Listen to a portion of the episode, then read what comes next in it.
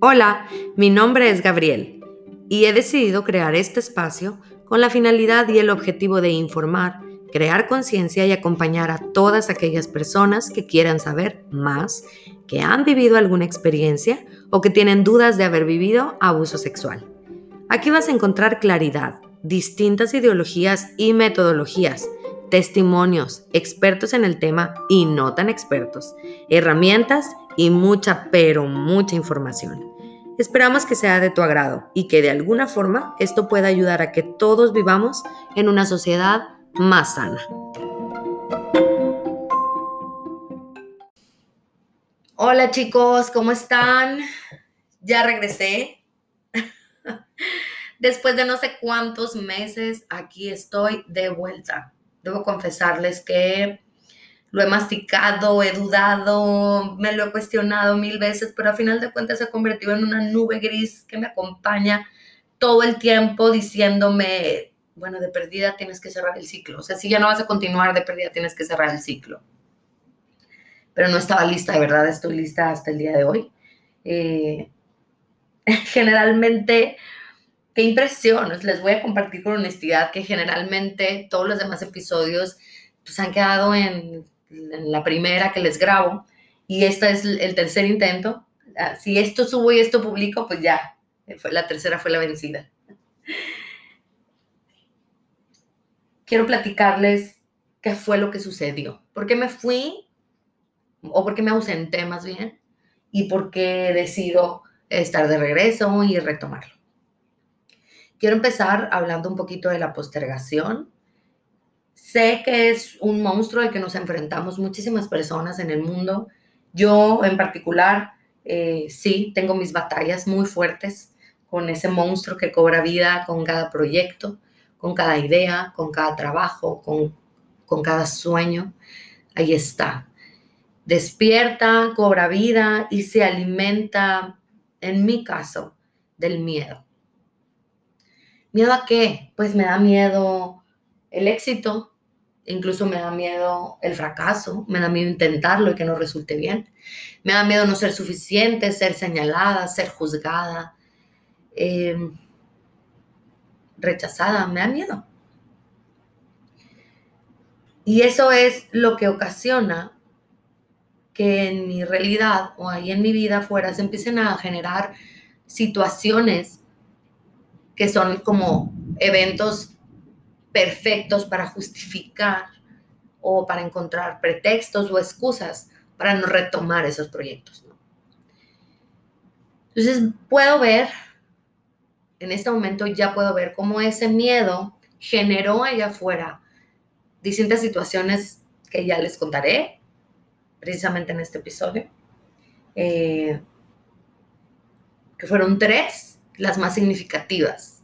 Segura que se presentaron más, pero son esas tres las que me hicieron tambalear, a final de cuentas. Antes de comenzar la historia, eh, quiero agradecer a todas las personas que me mandaron en algún momento un DM, un mensaje por WhatsApp, eh, un correo preguntando que sí, qué onda, que sí, qué va a pasar, que sí, cuándo iba a volver a publicar. Muchas gracias, de verdad que con, con uno solo de esos mensajes es como, ah, bueno, ok, alguien le está sirviendo, ¿no? Y creo que por esas personas principalmente es por las que estoy aquí. Así que gracias de verdad, de todo corazón, eh, por no haberme soltado tan fácil. Ahí les va la historia. Yo empiezo este proyecto, nace de una plática con una amiga que de hecho si se van a los primeros episodios, eh, se darán cuenta que éramos dos. Y, y esta amiga decide dejar el proyecto porque no recibe el apoyo que ella necesitaba recibir en su entorno para sentir que estaba haciendo mm, pues lo que tocaba o lo correcto sentirse simplemente apoyada. No lo recibió, entonces habló conmigo y quiso salirse y yo lo respeté y lo entendí desde el principio. Debe ser bastante difícil querer hacer o participar en algo tan atrevido como esto. No, me he dado cuenta que sí es algo muy atrevido, el hacer un proyecto como estos y hablar del abuso sexual y decir, pues yo aquí estoy y voy a contar mi historia, realmente pues es un atrevimiento, ¿no? Y eso genera en el entorno pues mucha desagrado, a veces incomodidad, este, disconformidad, etc. Entonces, bueno, ella se sale y yo continúo con el proyecto, continúo grabando, de hecho, grabé varios episodios en donde estaba yo sola. Y mm, llega el momento que me empiezo a enterar por, otra, por diferentes personas que la terapeuta a la que yo había acudido en algún momento y que sí fui su paciente por tres años, pero en ese momento yo ya no era su paciente. Estaba muy molesta por el atrevimiento, porque cómo, cómo me había atrevido yo a hacer un proyecto como este, ¿no? ¿Y quién era yo para estar hablando de estos temas en público y estar grabando como si fuera yo qué o como si fuera quién, ¿no? Y aprovechando esto que les estoy diciendo, les recuerdo que yo no soy psicóloga, yo no soy terapeuta, yo no, no tengo ningún tipo de, especialidad eh, en la conducta humana ni, ni, en, en, abuso sexual. Siempre les he dicho realmente que, que yo no sé nada, lo único que sé es lo que yo he vivido y que tengo historia en el tema y que he encontrado muchas herramientas en el camino que me han ayudado a tener una mejor vida cada día siempre y cuando las ponga en práctica. realmente estoy aquí para compartir eso. A veces creo que de, hablarlo y de compartirlo puedo inspirar a una persona a tomar algún tipo de acción o a cambiar el rumbo de su vida y, o a pedir ayuda, incluso a eso, a pedir ayuda, yo con eso me doy por bien servida. O sea, esto ya habrá valido la pena si algo así sucediera, ¿no? Aunque no me entere.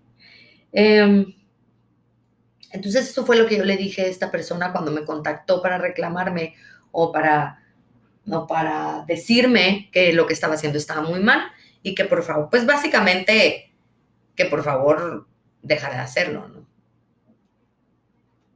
Que era antiético, que era eh, poco profesional, que pues era una locura. Me de cuenta que era una locura lo que estaba haciendo.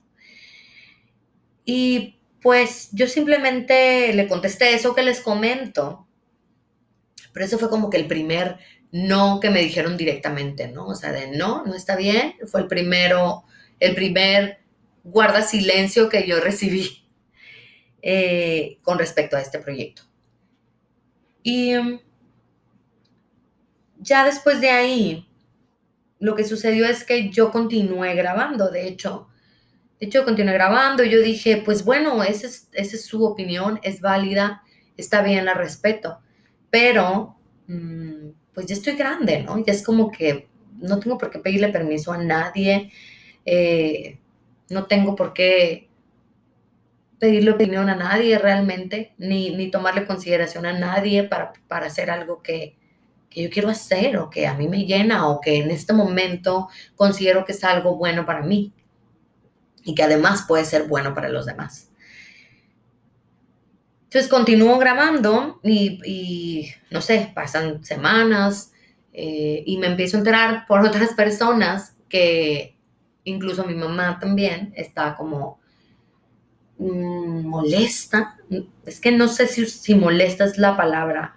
Estaba incómoda, estaba en desacuerdo, vaya, ¿no?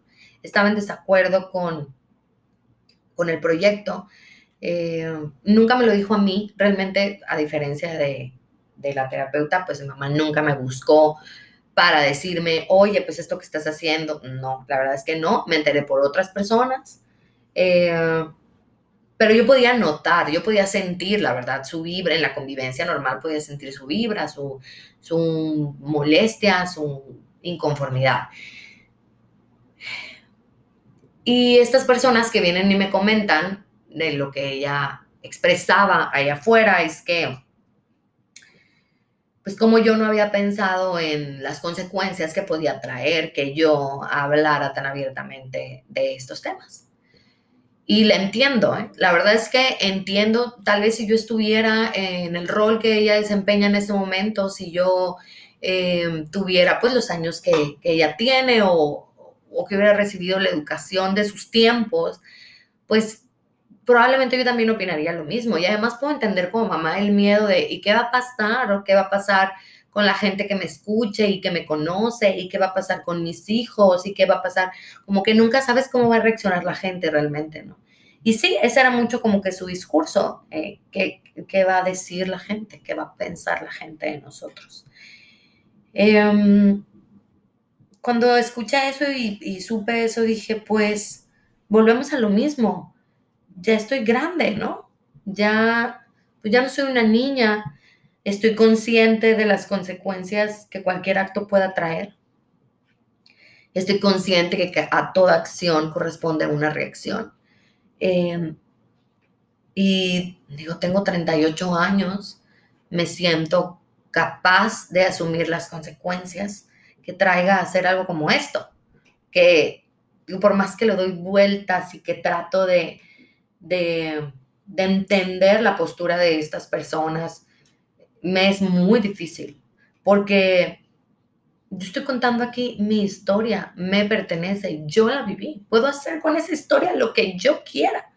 Si quiero grabar un podcast, si quiero escribir un blog, si quiero escribir un libro, si quiero contarlo en una mesa de diálogo, es mía, me pertenece. Y me ha costado muchísimo esfuerzo, trabajo, compromiso y dolor avanzar en esa historia. Y pues cada día representa muchas veces un reto, pero aquí estoy y puedo decir que estoy mucho mejor el día de hoy a como estaba hace cinco años. Entonces eso quiere decir que algo hemos estado haciendo bien. Algo de todo lo que he hecho, sin duda me ha puesto aquí, en este momento presente, en el que puedo decir que pues estoy mejor que nunca.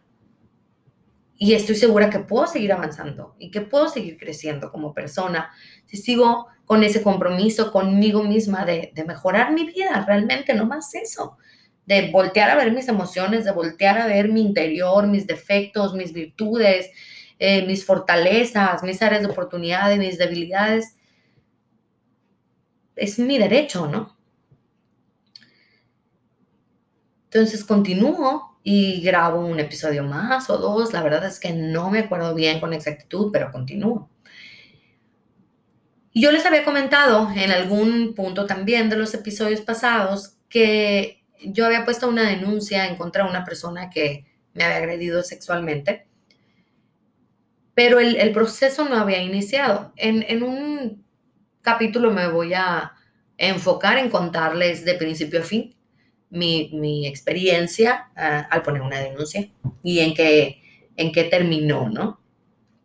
Ese libro actualmente ya se cerró, ese capítulo en mi vida está cerrado, le pusimos fin y ya no hay por qué voltearlo a ver, gracias a Dios. La verdad es que es, es muy desgastante, es muy cansado, en fin, ya les contaré. Pero la cosa es que cuando yo empiezo este proyecto y, y pasa lo de la terapeuta y pasa lo de mi mamá, todavía no había iniciado el proceso legal real, que es vas y que hay un juez y que pues tienes que enfrentar a esta persona que estás denunciando, tienes que dar la cara como víctima. Entonces yo tenía eh, un abogado y voy y tenía rato realmente sin verlo ni nada. Entonces lo primero que me dice cuando me ve es, me enteré que grabaste un podcast. no, es que parece chiste de verdad. Em, me enteré que grabaste un podcast y me enteré que estás hablando de abuso sexual de forma abierta y pues me hubiera gustado que o me preguntaras o, que te esperaras eh, porque no sabemos de qué forma esto puede aceptar, digo, afectar. Yo, yo les digo aquí a ustedes que pues, yo no sé de leyes, no, yo no estudié derecho, yo estudié comunicación y creo que se me facilita hablar y que se me facilita escribir no sé ni siquiera si soy buena en eso, pero sé que se me facilita y entonces por eso estudié eso. Pero no sé nada de derecho y realmente sé muy, o sea, nomás de mi experiencia sé de psicología y... Eh, pero volviendo al tema del derecho y del abogado y de las leyes y, de los juicios, etcétera, pues no, no, no tengo ni la menor idea. Yo después con el tiempo, conforme fuimos avanzando en el proceso eh, legal, pues sí, llegó el momento que entendí que realmente se podía haberme afectado a mí misma, ¿verdad? El haber contado mi historia, porque, mm, bueno, ya les contaré por qué, pero a grosso modo, a grosso modo es porque, pues si tú, O sea, ¿cómo, ¿cómo te pasa algo así? Podían haberse agarrado de ahí, ¿no? El decir, oye, ¿cómo te pasa algo así a los 37 años? Eh, siendo que además tienes una historia atrás de abuso sexual en tu infancia y en tu adolescencia y es como que, ¿what? ¿No? Bueno, ya sabemos, realmente sí. ya sabemos el, discurso y la respuesta de muchísima gente y de la sociedad y, pues desde la ignorancia, ¿no?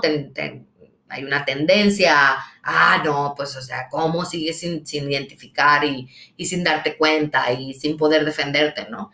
La gente difícilmente puede entender que es al revés, que hay una predisposición, que de hecho tenemos una mayor predisposición a sufrir abuso, a aguantar el abuso o a, mm, o ni siquiera verlo, ni identificarlo, y mucho menos poner un límite o decir basta, las personas que sufrimos abuso sexual en la infancia o en la adolescencia, porque, insisto, en la historia hay una predisposición. Pero bueno, en ese momento, en el entorno legal, yo no tenía claro por qué me estaba diciendo eso el abogado. Después, les digo, lo entendí.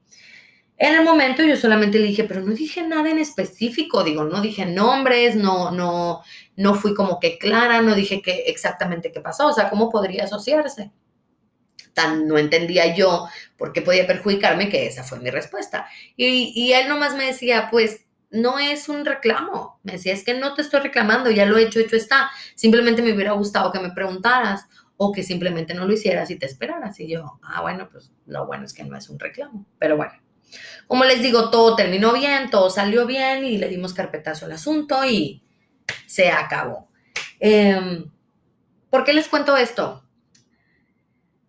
Me llama mucho la atención darme cuenta eh, en mi propia carne que la gente que me rodea, que más me quiere, que más me, me cuida o es un o me presta un servicio al que yo, en el que yo le estoy pagando, obviamente, por su servicio, eh, es desde su preocupación y desde su mente, desde el, desde el deber ser, desde lo que es correcto y lo que, lo que es incorrecto, desde sus propios pensamientos o programaciones mentales. Y en su afán de protegerme y de cuidarme, el mensaje es, guarda silencio. O sea, tanto la terapeuta fue, ¿cómo te atreves a hacer esto? Como mi mamá, ¿qué va a decir la gente de nosotros? O el abogado, pues me hubiera gustado que no lo hicieras o que te esperaras, ¿no? Si se fijan, pues las palabras son distintas, pero el mensaje es exactamente igual. Y muchas veces pudiéramos caer, o yo pudiera caer muy fácilmente eh, en el aceptar que como son figuras de autoridad, para mí representan figuras de autoridad, ellos tienen más razón que la mía, ¿no? Ellos, lo que ellos ven desde ahí afuera y lo que ellos creen que es lo correcto, pues debe ser lo correcto porque en, jerarquía, en cuestión de autoridad, pues ellos están por encima de mí.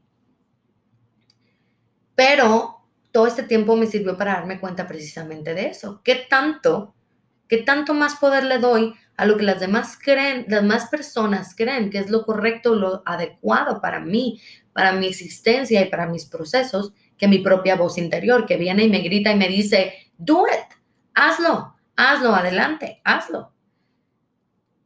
¿Cómo, o sea, cómo después de tantos años y de tanto proceso y además lo que estas personas precisamente me han enseñado, me han impulsado, es que levante la voz, es precisamente que que hable, que, toma, que tome acción, que ponga una denuncia, que ya va a estar el silencio, eh, para que cuando yo me pongo a hacer un proyecto así, vengan y me digan que, no, espérate, no hables tanto. O sea, es como, es que era poquito, o cómo, o, cuál es el límite, o hasta dónde, o por qué habría un límite, por qué tendría yo que tener un límite. Eh, a la hora de querer compartir mi historia o mis aprendizajes o, o mis vivencias, ¿no? Como les decía, soy una mujer de casi 40 años. Hace mucho tiempo que soy un adulto. Hace muchísimo tiempo que, que dejé de pedir permiso. ¿Y por qué tendría que considerar o qué pedirle permiso a otras personas que incluso ni siquiera viven conmigo? O sea, ¿por qué tendría que darle más peso a su opinión de este proyecto que yo estoy haciendo que, que la opinión que yo tengo, o como les decía, pues mi esposo, que está a mi lado y que es mi apoyo y que es mi, mi mano derecha en este tema y en muchos otros más. Y es que me dice, pero es que no tiene sentido, lo que te están diciendo no tiene sentido. Entonces, por eso estoy aquí, venciendo precisamente ese, esos mensajes que, que cuando se convirtieron en tres, porque como les digo, cuando fue la primera persona, pues lo, lo, eché a un lado, cuando ya eran dos, lo eché a un lado, cuando fueron tres y ya estaba en medio de un proceso legal, pues dije, híjola, mejor guardamos silencio. Pero me di cuenta, me estaba dando cuenta de eso. O sea, es, increíble, como que todavía no termino de procesarlo, ¿no? La gente que te rodea, la más cercana, la que más te quiere, la que más te apoya, la que más te impulsa, sigue actuando de la misma forma en la que la cultura y la sociedad y el entorno ha actuado con respecto al abuso sexual. Entonces, hijo, a lo mejor no hables tanto, porque, porque es incómodo, porque puedes incomodar, porque, porque puedes ocasionar situaciones, porque, pues, y que no se supone que eso es lo que estamos buscando. El objetivo de hacer esto para mí, para mí de verdad de corazón se los comparto, es decir lo las suficientes veces que hablemos abiertamente del tema de abuso sexual para que la gente empiece a hablar allá afuera en su vida del tema. Para que lo hables con tu pareja, para que lo hables con tus amistades, para que lo hables en una mesa, en una conversación, como hablas de muchas otras cosas, como hablas de política, como hablas de religión, como hablas de fútbol, como hablas de, de la pandemia, como hablas de tantísimas cosas.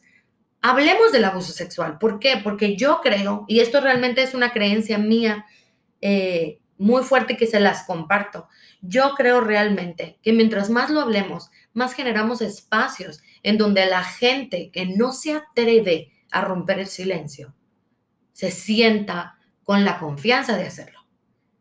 Y que eh, se empieza a dar cuenta que no está solo y que se empieza a dar cuenta que no es raro eh, y que se empieza a dar cuenta que, pues que no hay motivo para avergonzarse si tú eh, eres o fuiste la víctima. No.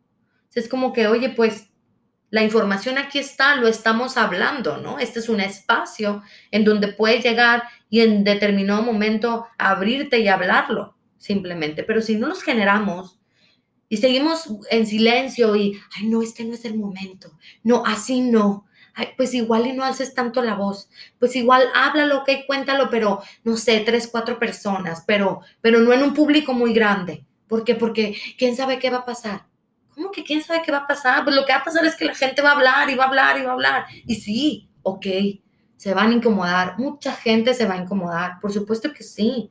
Yo estoy segura que hay gente que me ha escuchado y que a lo mejor dice, ¡Ah! a mí también me pasa eso, ay, habré sufrido yo abuso sexual. Y a lo mejor, pues sí, puede provocar a lo mejor cierto, pues incomodidad, como ya dije o dudas o que te cuestiones o que, o que te voltees a ver y que quieras investigar o escarbar, pues qué bien, hazlo para que despejes las dudas. Resulta que a lo mejor y no tienes ahí atrás una historia de abuso sexual y con esto vas a despejar las dudas. A lo mejor resulta que sí y nunca lo habías volteado a ver y al escuchar esto te das cuenta que es importante voltearlo a ver. Porque mientras no, los bloqueos que tienes en tu vida muy probablemente van a seguir. Eso es todo. O de verdad, no hay mayor objetivo que eso. De mi parte, no. Eso es lo único que quiero, generar una apertura. Y entonces lo vi, no puedo evitarlo, ver como, pues como una prueba de si realmente quería hacer esto. Les voy a ser sincera, yo no sé si esto va a durar para siempre. Yo no sé tampoco si, si voy a durar un año haciéndolo, dos años. Tengo mis motivos realmente. Eh, tengo mis motivos para querer llegar al final, pero sí les aseguro que voy a llegar al final. Voy a cerrar el ciclo y va a llegar el momento que voy a decir, este es el último episodio del que yo hablo de abuso sexual y pues me encantó haber compartido, ¿no? Este no es, este no es el último, em, pero estoy segura que sí va a suceder. Pero no en este momento, va a suceder cuando yo esté lista. Y no porque alguien más llegue y me diga que guarde silencio. No porque alguien más llegue y me diga que lo que estoy haciendo no es correcto. Que lo que estoy haciendo hace daño. No, lo voy a hacer porque yo considere que ya fue suficiente y que puedo cerrar ese ciclo en mi vida. Porque soy la única dueña de mis propias decisiones y de mis propias acciones. Porque tendría que permitir que alguien más viniera y me dijera lo que tengo que hacer o lo que no tengo que hacer con mi historia. No, y los invito de verdad a que no lo permitan. No pongan nunca por encima de su propia voz interior, de esa propia fuerza que te impulsa desde adentro a hacer ciertas cosas, a, no sé, a tomar acción, a perseguir lo que simplemente quieres hacer, lo que te mueve, lo que te empuja, lo que te motiva. Hazlo consciente, claro, de las consecuencias, claro. No lo hagas a ciegas. No te vientes al abismo, obviamente, sin pensar o sin estar consciente que va a haber consecuencias y que probablemente no tienen ni la menor idea de cuáles van a ser. Eso sí, es importante hacerlo. Eso es hacer las cosas con responsabilidad. Pero hazlo de todas maneras. Porque yo considero que es un error garrafal es como abandonarse a uno mismo. Ajá. Esa, me abandonaría a mí mismo y sería muy incongruente conmigo misma si pusiera por encima de esa fuerza interior o esa voz a la gente que, que con la bandera de que me ama y que no dudo que me ame, porque por supuesto que me quieren, me protegen, me aman y solamente quieren lo mejor para mí. Pero eso no significa que tengan la razón. Eso no significa que yo esté en un lado incorrecto y que ellos estén en un lado correcto. Tampoco significa que no, que no puedo escucharlos. Claro que puedo escucharlos. Lo que quiero decirles es que pues la decisión es mía y que tú que me estás escuchando, pues la decisión es tuya de buscar ayuda o de aceptar algo o de pues incluso hablarlo si quieres hablarlo, de compartirlo con alguien o de no compartirlo o de escribirlo lo que sea, la decisión es tuya. No dejes que los demás vengan y te digan que guardes silencio, porque ese es el mensaje con el que hemos crecido. Eso es lo que nos han dicho toda la vida y esa es la lucha. A final de cuentas, esa es la razón por la que estamos eh, luchando, ¿no? O que, o que estamos intentando cambiar. El, el poder hablarlo libremente poder expresarlo libremente, sin vergüenza, sin culpa, sin toda esa carga de emociones con la que ha tenido que enfrentarse la víctima, porque la víctima es la señalada y nunca el agresor. Apenas estamos en un camino de más o menos lograrlo. Pero con esto me di cuenta que la sociedad y el entorno sigue pensando igual y que cuando intentas despegar un poco, pues van a intentar que que no despegues. Van a intentar que guardes silencio. Entonces, alcemos la voz, de verdad, con el corazón, con honestidad, desde nuestras propias historias. Pero nunca más, de verdad, nunca más volvamos a darles, a darles la comodidad de nuestro silencio. A nadie. Y no estoy hablando de los hombres. No estoy hablando eh, de un, de, de un tipo de persona en particular. No, no, porque quien más viene y te dice que guarde silencio es la gente que está más cerca de ti. Es impresionante y es increíble. Y en nosotros está cambiar esa situación. En nosotros está modificar esa conducta, pues que sigue dando a final de cuentas el mismo mensaje a las nuevas generaciones, a nuestros hijos, a, a los niños, ¿Cómo? Si el mensaje es guarda el silencio, ¿cómo pretendemos que vengan abiertamente y que nos digan, estoy corriendo peligro, estoy viviendo esto? No sé si le suena tan lógico y práctico como me suena a mí. Pero eso fue lo que sucedió. Entonces aquí estoy y nos seguiremos escuchando. que tengan lindo día.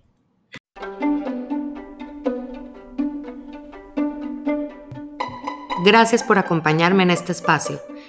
Los invito a que me sigan y estén pendientes de los próximos episodios que estaré lanzando semanalmente. Y si crees que lo que escuchaste le puede servir a alguien más, no dudes en compartirlo. No olvides seguirnos en Instagram. Nos encontrarás como arroba hablemos de abuso sexual. Chao.